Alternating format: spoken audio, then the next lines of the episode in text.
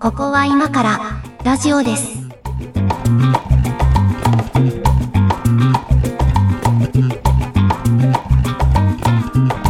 ここは今からラジオです。お相手は上書きです。今猫屋敷です。日もよろしくお願いします。はい、お願いします。あのね、いつも大変長くなるので、もう今日はテーマに行きますよ。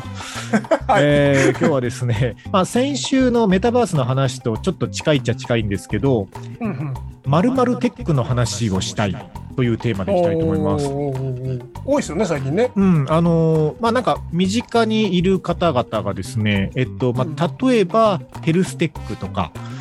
はいはい。の業界で、えー仕事してらっしゃったりとか、あとは、えっと、フェムテック、こうなんか女性向けはいはいはサービスを開発するテクノロジーとか、い。うん。まあまあ、あのもうここ何年もあのバズワードになってますけど、フィンテックとか、なんかそういうう業界の方が結構、周りにちらほらいらっしゃって、あのまるまるテックってすごいいっぱい出てきてるなと思うんですけど、うん。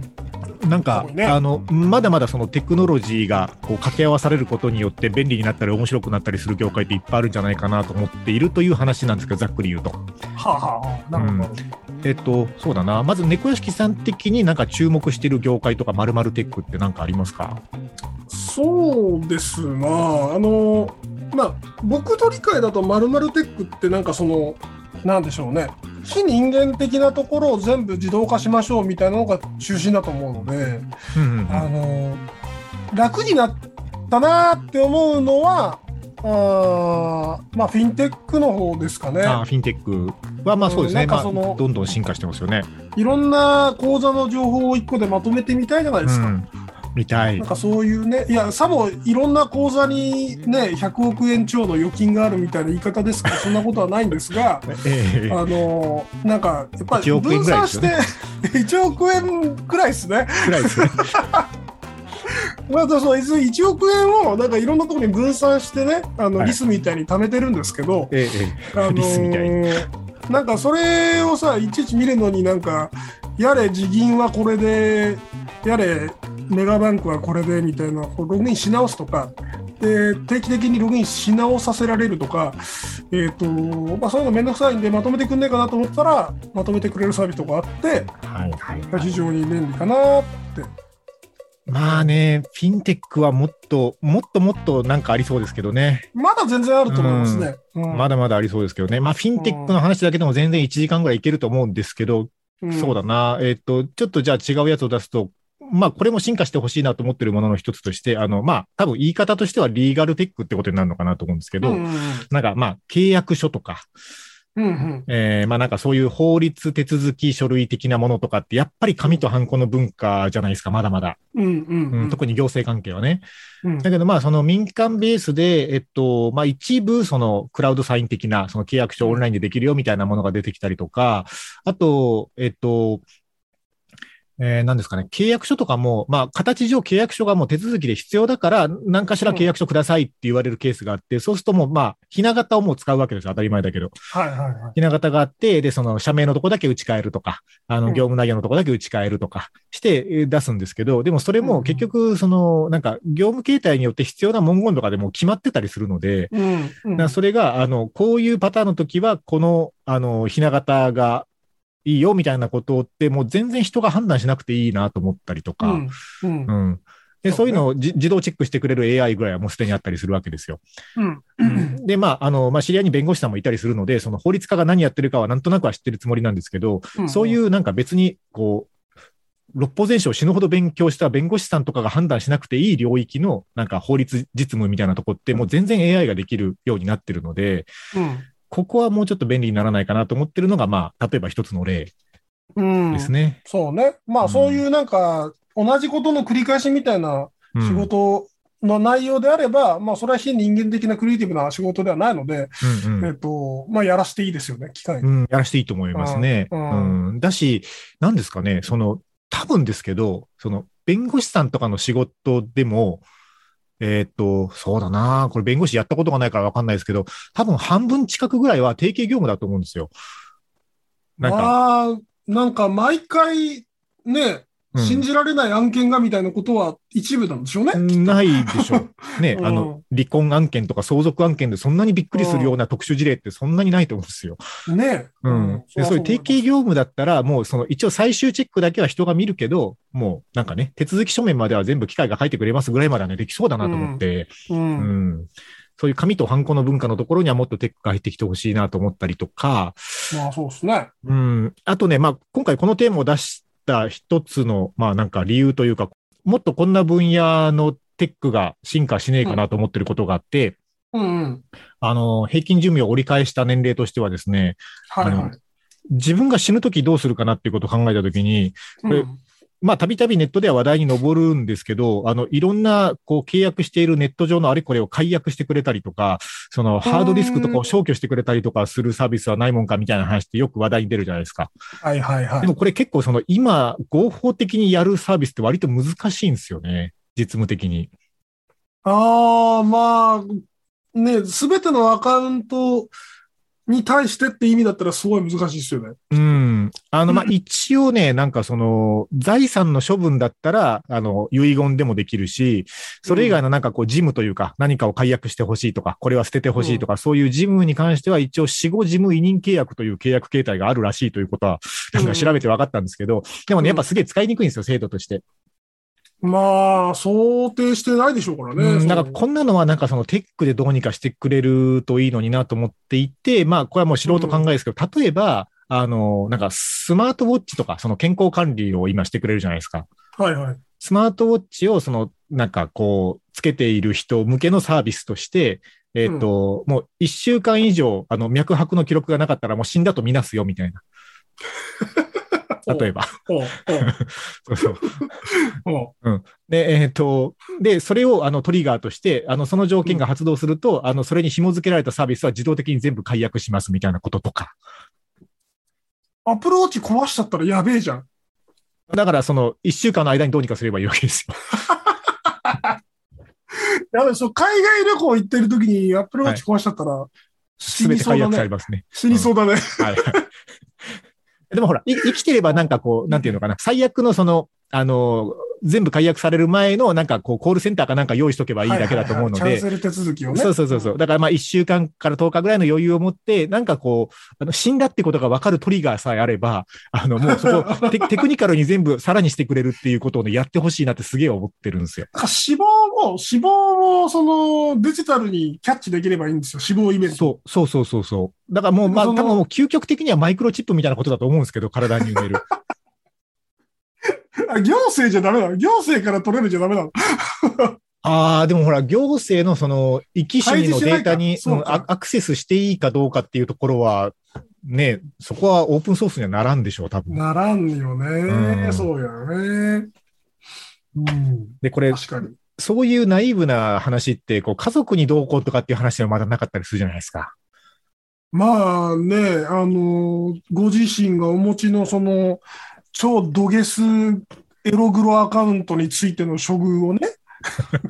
奥様にお願いするみたいなみこんなとが持っはて、るわけじゃないと思うけ ど、まあ、まあ、例えばね。うん。うんちょっとはばかられますよね、そら。はいはいはい。あと、まあ、あの、まあ、死ぬだけじゃなくて、あのね、えっと、2040年までは高齢者が増え続けるという統計が日本ではありますが、うんあのそうすると、こう、認知症のリスクとかもあるわけですよ。はいはいはいはで、い。そうね一応今の日本の制度では、その認知症になると本人はもう預金も引き出せなかったりするので、あ、そうなんだ。僕ちょそっうと。そうそうなんですよ。なんだほ本人では無理なんですよ。だから認知症だという診断が出た瞬間に、その本人の口座は、あの、家族でも引き出せない、本人も引き出せない、凍結されちゃうんですね。やば。死亡と一緒じゃん。そうそうなん ですよ。まあまあ、まあ一緒ではないんですけど、まあ、とにかくタッチできなくなっちゃうんですよ。だからそうなる前に、あのお、ーどうにかしなきゃいけないっていうので、今結構ね、あの、それこそフィンテックの業界とかは、あの、そこなんとかしようみたいな話もあったりするみたいなんですけど、だからうん認知症になるリスクも当然ありますよね。あの高齢化社会になっていくと。そうそうだね。そううだね。ん、だかそうだねらそれはもう完全に何も分からなくなるわけじゃないけれども、その契約行為とかができなくなったりとか、うんうん契約ができないところは解約もできないので、うんうん。うん、その辺はね、なんかちょっと全然まだタッチされてないテック業界だなと思ってるんですよ。そうね。なんうか、ん、テック以前の問題かもしれないですけどね。そのなんか、制度整備というか、法整備というか、あはあはあ。あ、まあ、法整備は確かにそうですね。言ってた、その、非常に使いづらい代理人制度とか、はいはいはい。そういうところが今時になってくれると、うんもしかしたら、あのーある程度は解決されるのかもしれないけど、まあそうね、しなんか死亡をキャッチして、死亡イベントをキャッチして、ダイレクトにやってくれると、まあそれはそれで、うんあのーそ、そういうことをやってくれるところがあれば、ニーズがあるのかななんか、死亡削除エージェントみたいな仕事は、 そうそうそう。イメージとしてはそうですけど、うん、存在し得るかなっていう気がしますね。でもまあ、これって、その、我々の年齢からすると、まあ一応平均寿命まで数十年あるわけじゃないですか。うん。い今なんかじゃあ世の中にそのし死亡後のなんなんとかをきれいにしますエージェント業をやってる会社が爆誕したとして、うんそこと契約してそれが必要になるの数十年先とかだったりする可能性があるわけですよ。うん。もう絶対存続しないよね。その会社ないよねって多分思うんですよね。 ですよね。これ公的サービスにするべきだよね。あ、だからそうそう、公的サービスでやってもらうのが一番いいのかな。うん、そう、まあ、うんこう国もなくならないとは言えないけども、うんまあ、会社よりは全然そうそうそう長生きでしょうから。で、多分この、この分野って、その、日本が世界で一番高齢化してるので、うん。うん、あの、ある程度テクノロジーを持ってて、高齢化が世界で一番進んでる日本がやらんといかん文化だと思うんですよね。まあ、確かに。うん。うその、サンプルというか、サンプルイベントをたくさん発生するわけだから、そう、今後。うんんと思うんですけどね。そうだね。うん確かにな何テックと言っていいのかわかんないですけど、な、なんでしょうね。 。エンエンドテックとか見取りテック見取りテックは見取る側だな。死ぬ方ですからね。デステックです死かぬね。方だからね。うん。 デステックうん。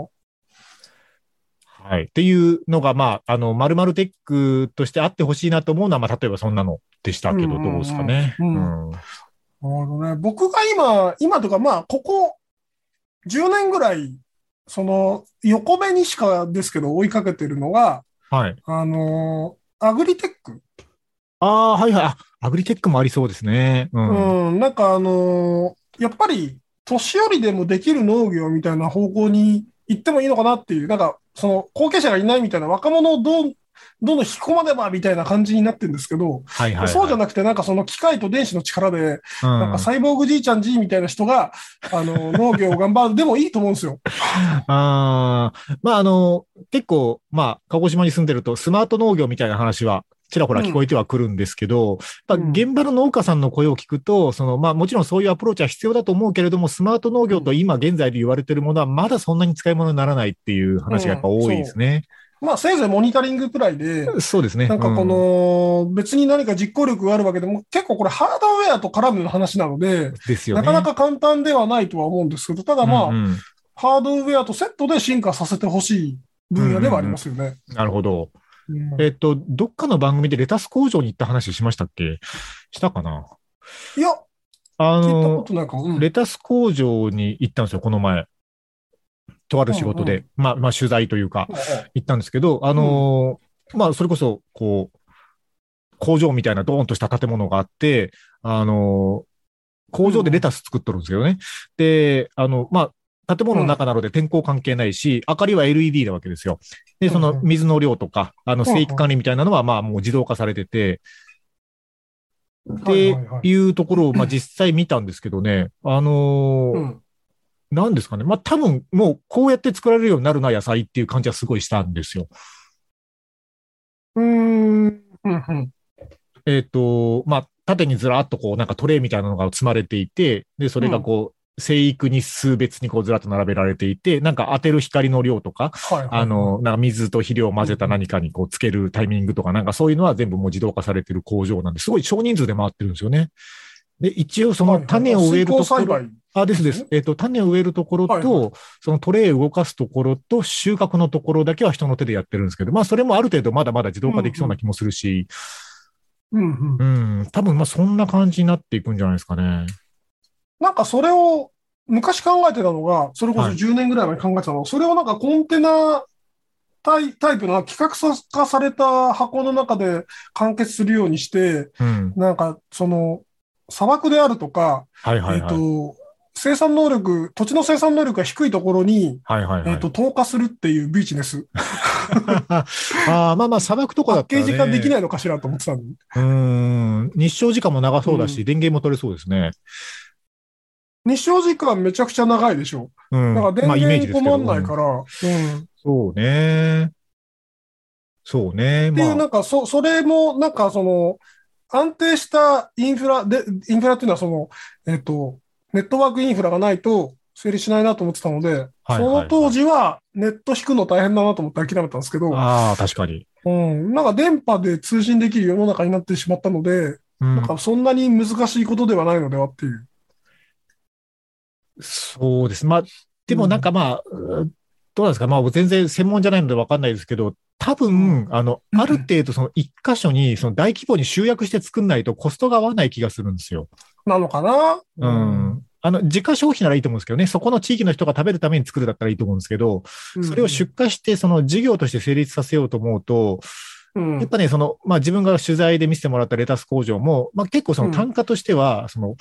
すごい価格が高騰している時のレタスと比べると全然安いけど、あの、うんあまあ今レタス安いよねみたいな時期と比べるとやっぱちょっと割高感があるわけですよ。まあそうなるよね。そうなるよね。ただまあ天候に左右されないから値段がずっと一定で安定してるっていうのが一番の強みで、はいはいはうい。ん、でもこれって結局その、生産ロットの問題だと思うので、あの、うん大量生産してもっと工場を大規模化すればもっとコストは下がるんだろうなと思ったりとか。あとはあれだね。極地だね。ああ、そうです極ね。地で使うにはいいのかな。その、うんうんうんえっと、すごい雪深い土地とか、うんうん逆にすごい暑くてしょうがない土地とか、あるいははいはいはい宇宙空間とか、そういうところだうんあ宇宙空と間、ねあの、便利なのかな。そうですね。うん。うんあれですね、なんか、えっと、テラフォーメーションでしたっけ火星とかに移住しようみたいな話とか、はいはい。うんはいのイメージですそういね。う観点だと、まあ今、普通にレタレタスが食えるとみんな思ってないわけですよ。もうフリーズドライしかないと思ってはるいんで、はいはい。うん。うんそういう意味では、まあ、あの、有力な手段になるのではっていう感じはありますよ。アグリテックの一部なんでしょうけど、ま あ、最近面白いなと思って見てるのは、あの、培養肉とかも結構面白いと思うんですけどね。ああ、培養肉ね、気になる。うん。ね、なんか畜産は結構その環境負荷も高いし、こう世界人口を支えていこうと思うと結構限界に来てるみたいな話あるじゃないですか。うんうんうん。なんかアメリカの一部とか、東南アジアもどっかやったかな、すでになんかこう店で食えるところも出てきてるみたいな。うん。でも、あれなんですよね。あの、海外ですでに食えるところって今、ミンチみたいな肉が主流で、うんうん。で、えっと、この前なんで見たんだったかななんかネットの記事だったと思うんですけど、日本人の研究者が、やっぱ日本人は霜降りが食いたいっつって、そのミンチじゃなくて、 あのね、えっと、霜降りってこう、ああ脂肪と赤身のバランスがこう、どう絡み合ってるかみたいな話じゃないですか。なんかそれをね、あの 3D プリンターみたいなデータで、あの、出力すればいいんだって言って、なんかそういうの研究してる先生がいたんですよ。うんうん、おなんーかね、 その食へ割合のをい、ねはいうん、食への異常なこだわりが日本人っぽくていいなと思ったんですけどね。これね、あのーちょっと気持ち悪い話なんですけど、はいはい。あのー年末そろそろ近づいてきたじゃないですか。うんうん。年末ね。で、ケタッキー行くとさ、なんか、大行列でみんなチキンバーレルを買い求めてるわけあで そうそう。すうんうよ。ん。そうですね。で、その店頭とか見るとさ、もうあの、なんか透明のケースにチキンが温められて並ぶとこあるじゃん。はいはい、はい。あれ、あれ、いっぱいみっちみちに詰まった鳥の足っていう光景を見られるわ けですよ。まあ足だけじゃないけど。ではいはいあの数、あの数をですよ。はいはい。あの数が一日出続けてうんるとしたら、うんうんうんうんどんだけ鳥がほふられてるのかっていう話で、いや、まあ本当そうで、ですよそね。の、うん。その、ね、ケンタッキーが何店舗あるんだっていう話じゃないですか。はいはいはい。絶対なんかあの、秘密工場、まだケンタッキーで言っちゃったからこの話できないな。あの、 鳥、いや、いい 鶏ですよ。う肉ん、うんなんかあの、秘密工場みたいなところで、あの、やたらとその足がムカデみたいにブワーってついてる、かつて鳥だったみたいな、なんか生き物がいて、 それが、タンタンタンタンこう、カットされて唐揚げにされてるんじゃないかってずっと言ってるんですよ、僕。ま あ、つちまりょはっとあの、うん何言ってるかよくわかんないですけど、 まあ、まあまあ、でも、その、たくさんの鶏がね、あの、我々人間のために犠牲になっていることは間違いないとや思い ます。なんかその、計算合わなくないっていう、なんかその、そんだけ育つ、ね、半日で育つわけじゃないじゃないですか。そりゃそうだ、鶏はね。って。うんうんね、じゃあその、消費する量とうん。生育する量のバランスおかしくないってずっと思ってるんですよね。や、でもだからそんだけ作ってるんですよ、どっかで。どこで、どこで作ってんだろうすごい、なんか、なんか効率的に鳥を作んないといけなくて、それが多分なんかその非人道的というか、とか 言われちゃうのかんな。いや、だからこれ、こう、結構社会的にそこは決まっていくものだという気もしていて、その、うんなんですかね、例えばこう植物だったら、えっと、稲を品種改良して寒さに強い稲を作ったりとか、ななんか虫に強い稲を作ったりとかで全然やるわけじゃないですか。うんでもそれをじゃあ、こう、動物でやるのかっていう話で、そのね、なんか、遺伝子組み換えとかも今できるので、じゃあそれで、まあで、どこまでできるかわかんないですけど、仮に足がいっぱいある鶏みたいなのが技術的にできるようになったとして、うんじゃあそれを作るって、作ってそれを食べるっていうことに対して倫理的にどうかみたいな話がやっぱ出てくるだよね。と思うんですよ。よ。うんうんだから隠してんじゃない秘密交渉で。いや、本当なんかね、あれだ陰謀論とか好きでしょ。いや、あの、他の陰謀論とか信仰宗教とかに見向きもしないんですけど、これだけ唱え続けてるんですよ。 わかんないですけど、まあまあね、でも、たくさんの鶏食べてるのは間違いないと思うんですけ どね。いやーね、う毎年思うんですよね。皆さんちょっと今年は行ってみて、 か数えてみてほしい。鶏の数を。何話分くらいだろうっていう。うん。いや、だからそれを、だから倫理的な、こう、両親の呵責を、こう感じずに、あの、いくらでも好きな肉を食おうと思って、やっぱ培養肉みたいな方向なんじゃないかなと思うんですけどね。そうだうねんうんうん。骨も含めて培養してくれりゃいいんだよね。あの骨付き肉食べたいもんね。うん、骨付き肉。うんまあ、そんな培養ができるようになるのかどうかわかんないですけど、えっとね、今日まるまるテックの話なんですけど、食べ物の話になりましたね。ちょっとオカルティックな話ばっかりえーっとはい。じゃあ、えー一曲いきましょうか。あお願いします。はい。えっ、と、じゃあ MCAT でボンバーヘッド。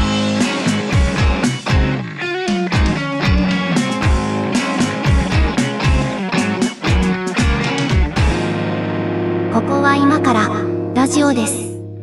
じゃあ今日はまるまるテックということでお送りしておりますが、まあなんか前半はアグリテックの話から食べ物の話になりましたけど、うんうん。えっと、まああのコロナの話もあって医療業界に注目が集まったりしますけど、ヘルステックもね、なんかまだまだなんかいろいろ進化しそうな感じはあるじゃないですか。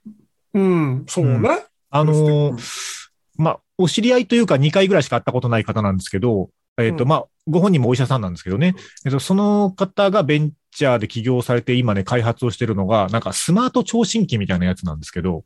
スマート聴診器。うん、なんかお医者さんの使っている道具の中で聴診器ってあんまり進化してないデバイスの一つらしくて、おお、うん、でもそれもあの、なんかあの、リーガルテックの話と一緒で、その、こう音を聞き分けて、なんか、この音はちょっとなんか怪しいぞとか、こういう病気の可能性があるぞみたいなことを、その、なんか経験則で判断してるのが現状なんですけど、それもなんかある程度機械化できるじゃないかみたいな話はいはいはい。をやってて、で、かつまあその、判断するところにお医者さんが一応今法律上必要なら、まあ遠隔とかでもできるよねと、それ誰かが聴診器当ててくれれば。ああ、そうね。うん、なんかみたいな方向で、そのデバイスを開発されてる方がお知り合いにいらっしゃるんですけど、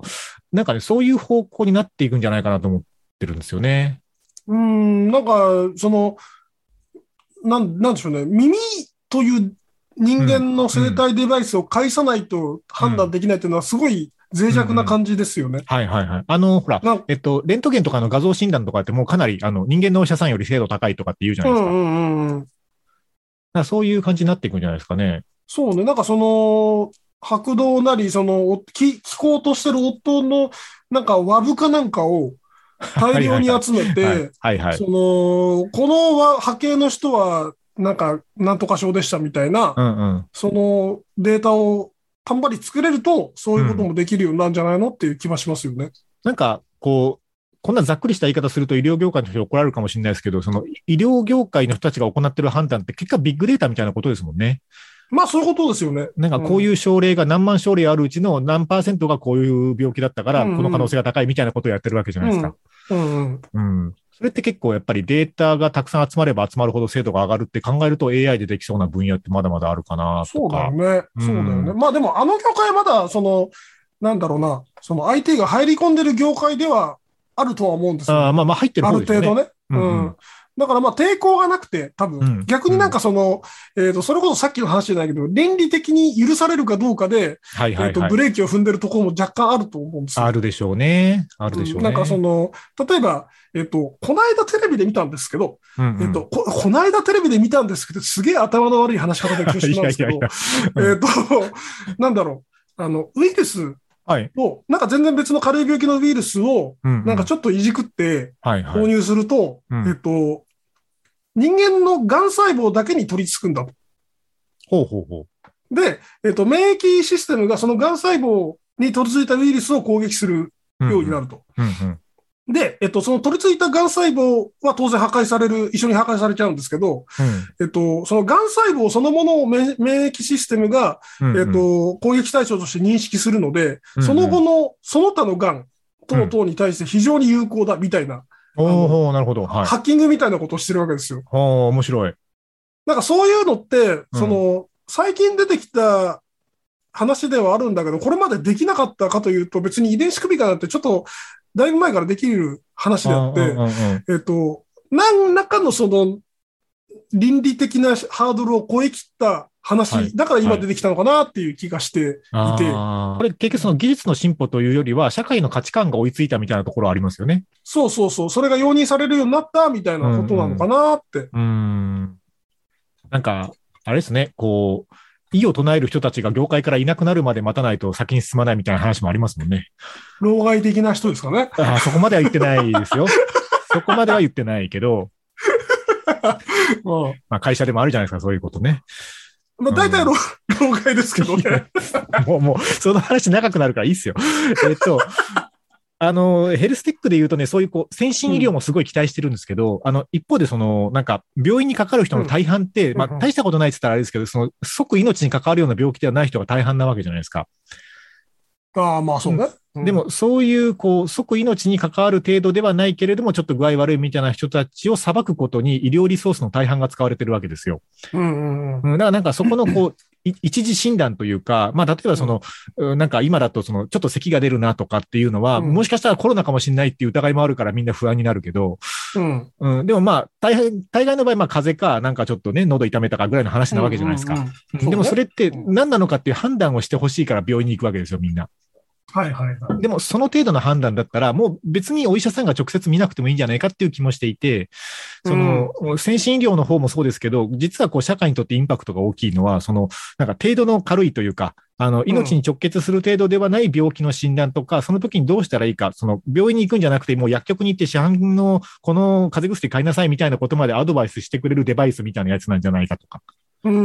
うんうんうん。あと、まあ、そそれはの、そうね。うん検査という意味では、えっと、今、なんか市販のなんか抗原検査キットみたいなのも売ってますけど、えっと、、うん血液検査とか唾液の検査とかで結構わかることってだいぶ多いじゃないですか。うんだから、そうのん唾液をなんかここに入れなさいとか、そのうん血液はまあちょっと難しいけど、ちょっと指先になんかパチンって針が当たるとか、うんうんなんかそんぐらいのことで、その、こう、もう診断してくれるロボットぐらいのことはね、できると思うんですよ。うん。まあ多分そのほ法律上の問題と倫理上の問題といろいろあって、まあハードルはあると思うんですけど、なんかそういうのそうで、ねうんこう、医療従事者の人とか病院とかの医療リソースをできるだけこう、程度の軽い疾患については、あの、負担をそこに求めなくていいようにするようなデバイスとかテクノロジーは、結構インパクトでかいんじゃないかなと思うんですけどね。そうですうね、んそうですね。なんか、その、テックというよりか、総合戦な、総合格闘技みたいな感じになっちゃうんだけど、はいはい。その、まあ、いろんな整備も必要だと思うので、はいはい、そうですね。んだけども、まあ、テックでできることの一つではあるね。うん。うんあそう。やっぱあのーなんか、まるまるテックって言った時に、すごい、その業界の最先端の何かをあの開発していくみたいなイメージがどうしてもあるんですけど、うんその、リーガルテックの契約書の話もそうですけど、その、提携業務とか、その、うん、判断にすごい、ハイレベルなスキルを求められないようなものこそ機械化しやすいはずなんですよ。うん、うん、うん。うん。だからそういう方向で、なんか、いろんな業界もっと最適化されていくといいのになと思うんですけど、人口が減る日本では特に。そうだね。うん。うまあ、なんかう、テックとは全然違いますけど、あの、塾の先生とかも全然、あの、こんなにたくさんいらないじゃないですか。塾の先生、まあでも、うーん、そうね。少数んで、まあ昔からなんかそのサテライト教室みたいなのやってるじゃなはいいですか。はい。やってます、やってます。あれで良くないっていう気もしますよね。もう全然上手い人がやってる動画をみんなで見た方がいいですよね。だよね。うん。うん。だしまあ多分そういう流れになりつつあるよね、あの業界は。うん。まあ、塾の先生だったらそうですね。あの、うん、なんかそ、う学校教育とはまたちょっとね、あの、目的が違うのであれですけど。そうね、学校教育って難しいですよね。なんか、うんその、なんだろう、国選、国選教師みたいな概念が生まれて、はい。この教師しか国語を教えてはならんみたいな。いや、それは一応だから、例えばよ、教員免許もそうなんじゃないですか、だから一応。例えばききまあ、教育、教員免許はそうなんですけど、僕でも持てる免許なんで、あの、なんかそんな大したこと、いやいや、そんなこと言ったら怒られますよ、本当そうですね。そ、それはそう。あの、うんいや、教育、教員免許は取るより、あの、先生になる方が難しいんで、そう、そりゃそうだ。これはこれで、あの、制度的にちょっと腐ってるところなんですけ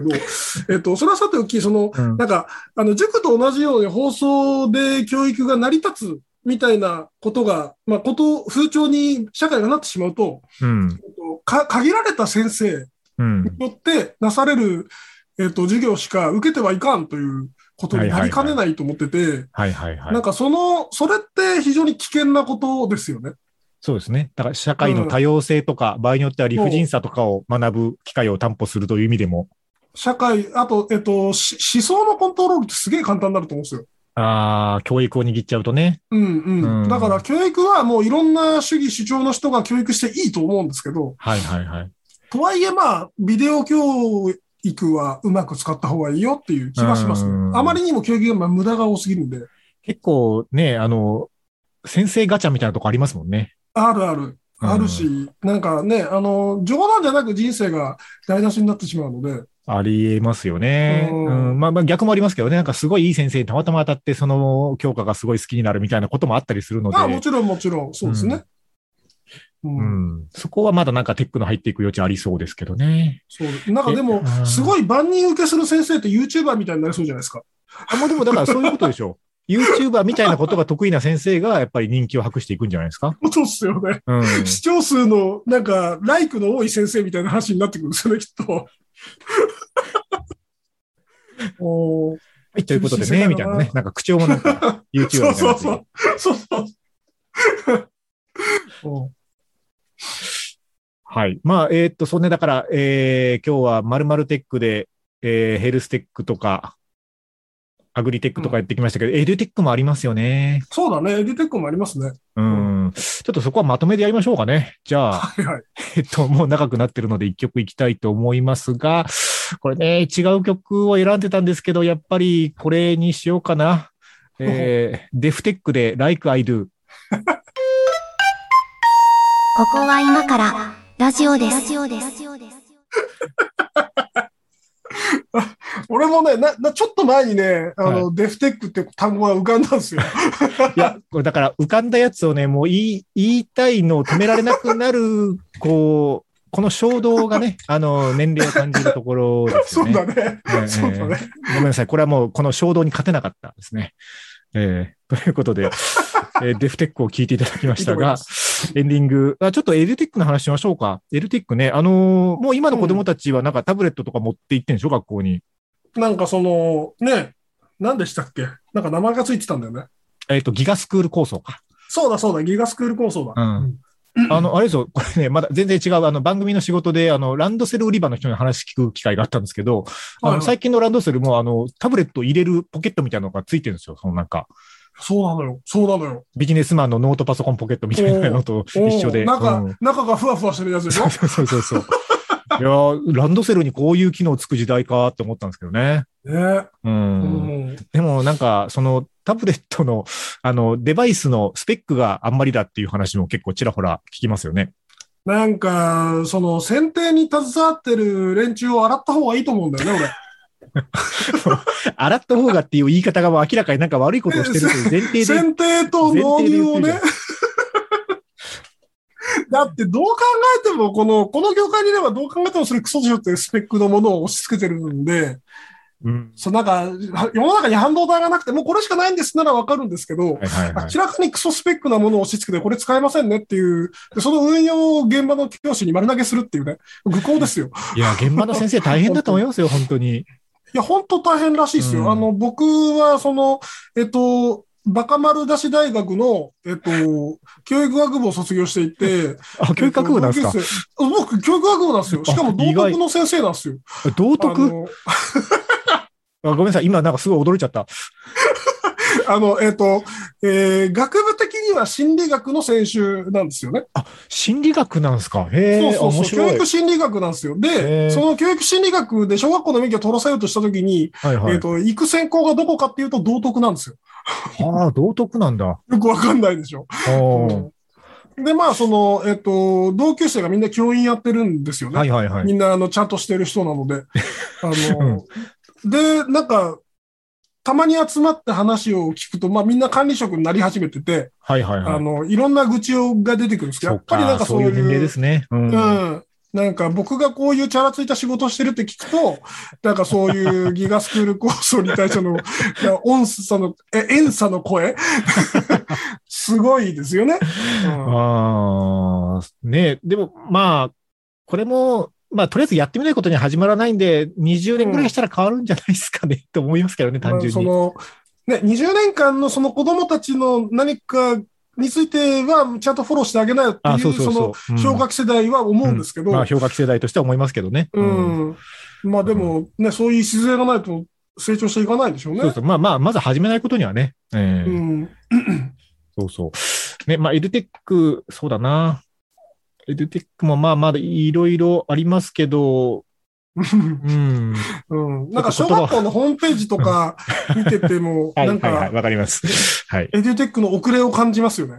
あのーほら、その、何ですか、保護者への連絡とかさ、うん。なんかこう、 ね、紙でやってるものもあれば、なんか LINE グループとか作ってるものもあれば、なんかいろいろこう、現場で何とかしてるレベルのものが多いじゃないですか。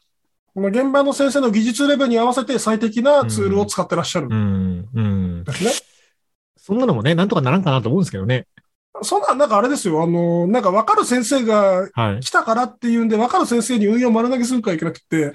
えっと、あれ、まあ、どこの会社でもあるあるですけどね。そうそうそう。うんだからそれってなんかその、やっぱり投資してない、あ会社で言ったら、その IT に投資してない会社が、はいはい。えっ、と、困ってんだよねって言ってるのは、それは自業自得ですよっていうのとうん同じで、うんうん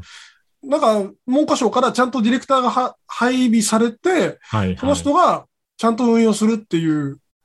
絵図ができないと多分、このままいきますよね。で、えっと、IT の得意な先生はそれを秘密にするようにしますよね。 なります よね。あの、僕最初に勤めた会社で、あの、すごい黙ってました。でしょあの、エクセルとかよくわかんないんでって言ってました。それが一番得だもの。最適化された行動だもの。まあ、そのうちバレるんですけどね。まあね。うん、でも、あれですよ。でも現状で、じゃあ、例えば文部科学省が、えっと、各公立小中学校に、あの、情報システム部門みたいな人を、専門家を一人ずつ置くようにしますって言って、じゃあ、そのポストをやりたい人っつって募集かけて、やりたい人いますかねどう考えても今大変だと思いますよ、そこ。待遇じゃねあうあ。ん。なんかあのどのぐらいの待遇で募集しそうか、今すごい頭をよぎって絶望的でなし気ょ持ちになりましたけど。でしょ、はいもうバイトに毛が生えた程度の、その、お賃金しかもらえない、しかも短期で、なんか、うんゆ有機性のさ、うんうん仕事でって、うんそれ、なんか街のパソコン教室やってるはい人しか来ないと思うんですよね。はい うん。なかなか難しいよね。なかなか難しいですね。うんっていう、なんかその、まあ、よ要するにお金投資をしないからなんですよ。適切にし資源を配分しないから、うん、えっと、進まない。いやでもこれその全然ねそのなんか天下国家を論じられるような立場では全然ないんですけどこう、ええもう素人我々は考そうえてですけど考えても素人考えて考えてももう今はもう子供が圧倒的に少ないこの社会においてなんか未来に投資しようと思ったらもうそこしかないじゃないですか。ないでしょない教の育教育に全振りで行ってもいいぐらいじゃねえのって思うんですけどね。数が少ないだけに質を上げないといけないわけだから、希少性が高いしね、一人一人のクオリティを上げようと思ったときに、そうんそこに全振りで投資してもいいんじゃないのと思うんですけどね。ね、でもそれを歌って立候補する人は絶対いないですよね。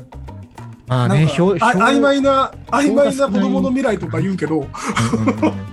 票数が ね、少ないからね、しょうがないですそけうどなね。んですよ。そうなんですよ。ああ、もう時間ないからやめますけど、選挙テックもちょっと語りたいとこではありました。あ、選挙テックはね、どうにかなってほしい。どうにかなってほしいです。ね。うャンルの一つでん。すよねまあ、あの、ネット投票とかをできるようにすると、秘密投票が守られないからみたいな話もありますけどね。うん。うんそうね。そうね。上司から強要されて、この場で誰々に入れろとかって言われるみたいなね、スマホ出せとか言われるっていうことが起こるんじゃないかっていう話はありますけうどんね。うんうん。なんかそういうのって、なんだろうね。この間衆議院選でやった裁判員選挙じゃないや、はい裁判員なんとか、えー最高裁判所裁判官国民審査ですね。国民審査か。はいはい。ああいうのでやればいいんじゃないのっていう。ああ、はあはあなはあ。んだろうな、タイミングも別に一緒にする必要ないので、そりゃそう衆ですね院選と、はいはうい。ん。なんか、こう、しかもあれって、なんだろう、そんなに、あれで交代した人っていないいないです、いないです。制度が導入されてから一人もいない です。謎の制度じゃないですか、はいそういう制度で試験してみたらいいんじゃないっていう気がします けど、うんまあ、それもね、だからそういうところを改革しますっていうことを掲げても票にならないので、掲げる政治家があんまりいないんですよね。全く得にならないでしょうね、その。そうそうえそうっと、今、今社会を作ってると自負している人はいたち側の得にならないので、うんうん、それはなんかなそうそういうことにはならないよね。そうだよね。いやーこれ、また話がだいぶとっちらかりましたけど、うんまるまるテックもこれ、終わんないですね。そうね。はいえーということで、まあまあ、そろそろいい時間になったので、もう一回締めたいと思いますけども、はい今日はまるまるテックの話でした。猫屋敷さん、今日もありがとうございました。はい、ありがとうございました。